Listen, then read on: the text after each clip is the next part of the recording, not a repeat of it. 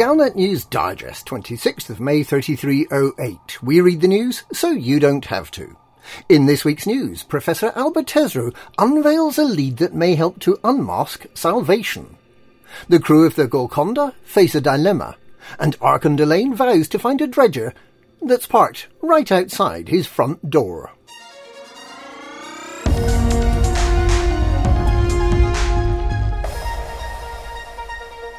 Professor Alba Tesreau, the former head of research at Aegis, has shared a tip off that may unmask the identity of salvation.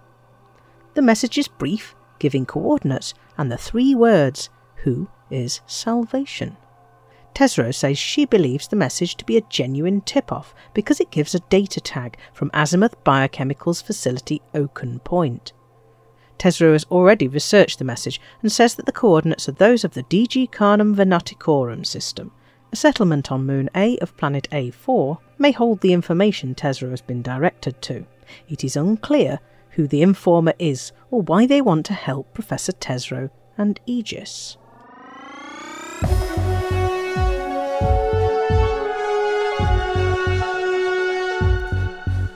The Artificers clan is repairing the Golconda and in the process is creating a dilemma for those who once travelled on it.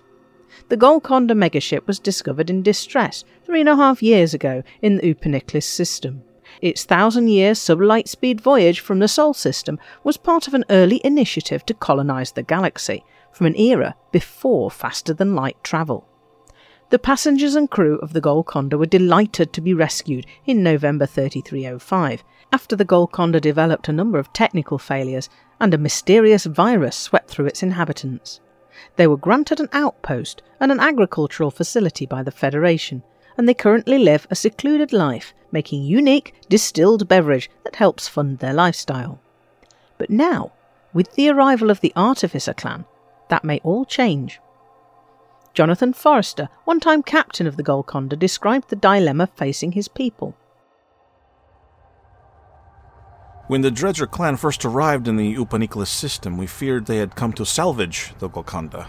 Instead, to our surprise, they've initiated engineering work on it, reinforcing the ship's structural integrity, repairing damaged components, and installing modern engines and navigational systems. Yet, the decks where our community previously lived remain untouched. The artificers didn't request permission to do this, which upset many of us, but today we received a message expressing a strange childlike excitement at finding what they called a dead Hulk, and their determination to revive it for us. With their incredible skills, it's possible that the Golconda could become spaceworthy again, within weeks. This has prompted a huge debate among my people. Should we return to our old home? Some have grown accustomed to the benefits of leaving at this outpost. Others believe we should resume journeying between the stars, as our ancestors did for centuries. Many are looking to me for leadership, and I must admit to finding such a decision hard. I thought that the Golconda was our history, but perhaps it still holds our future.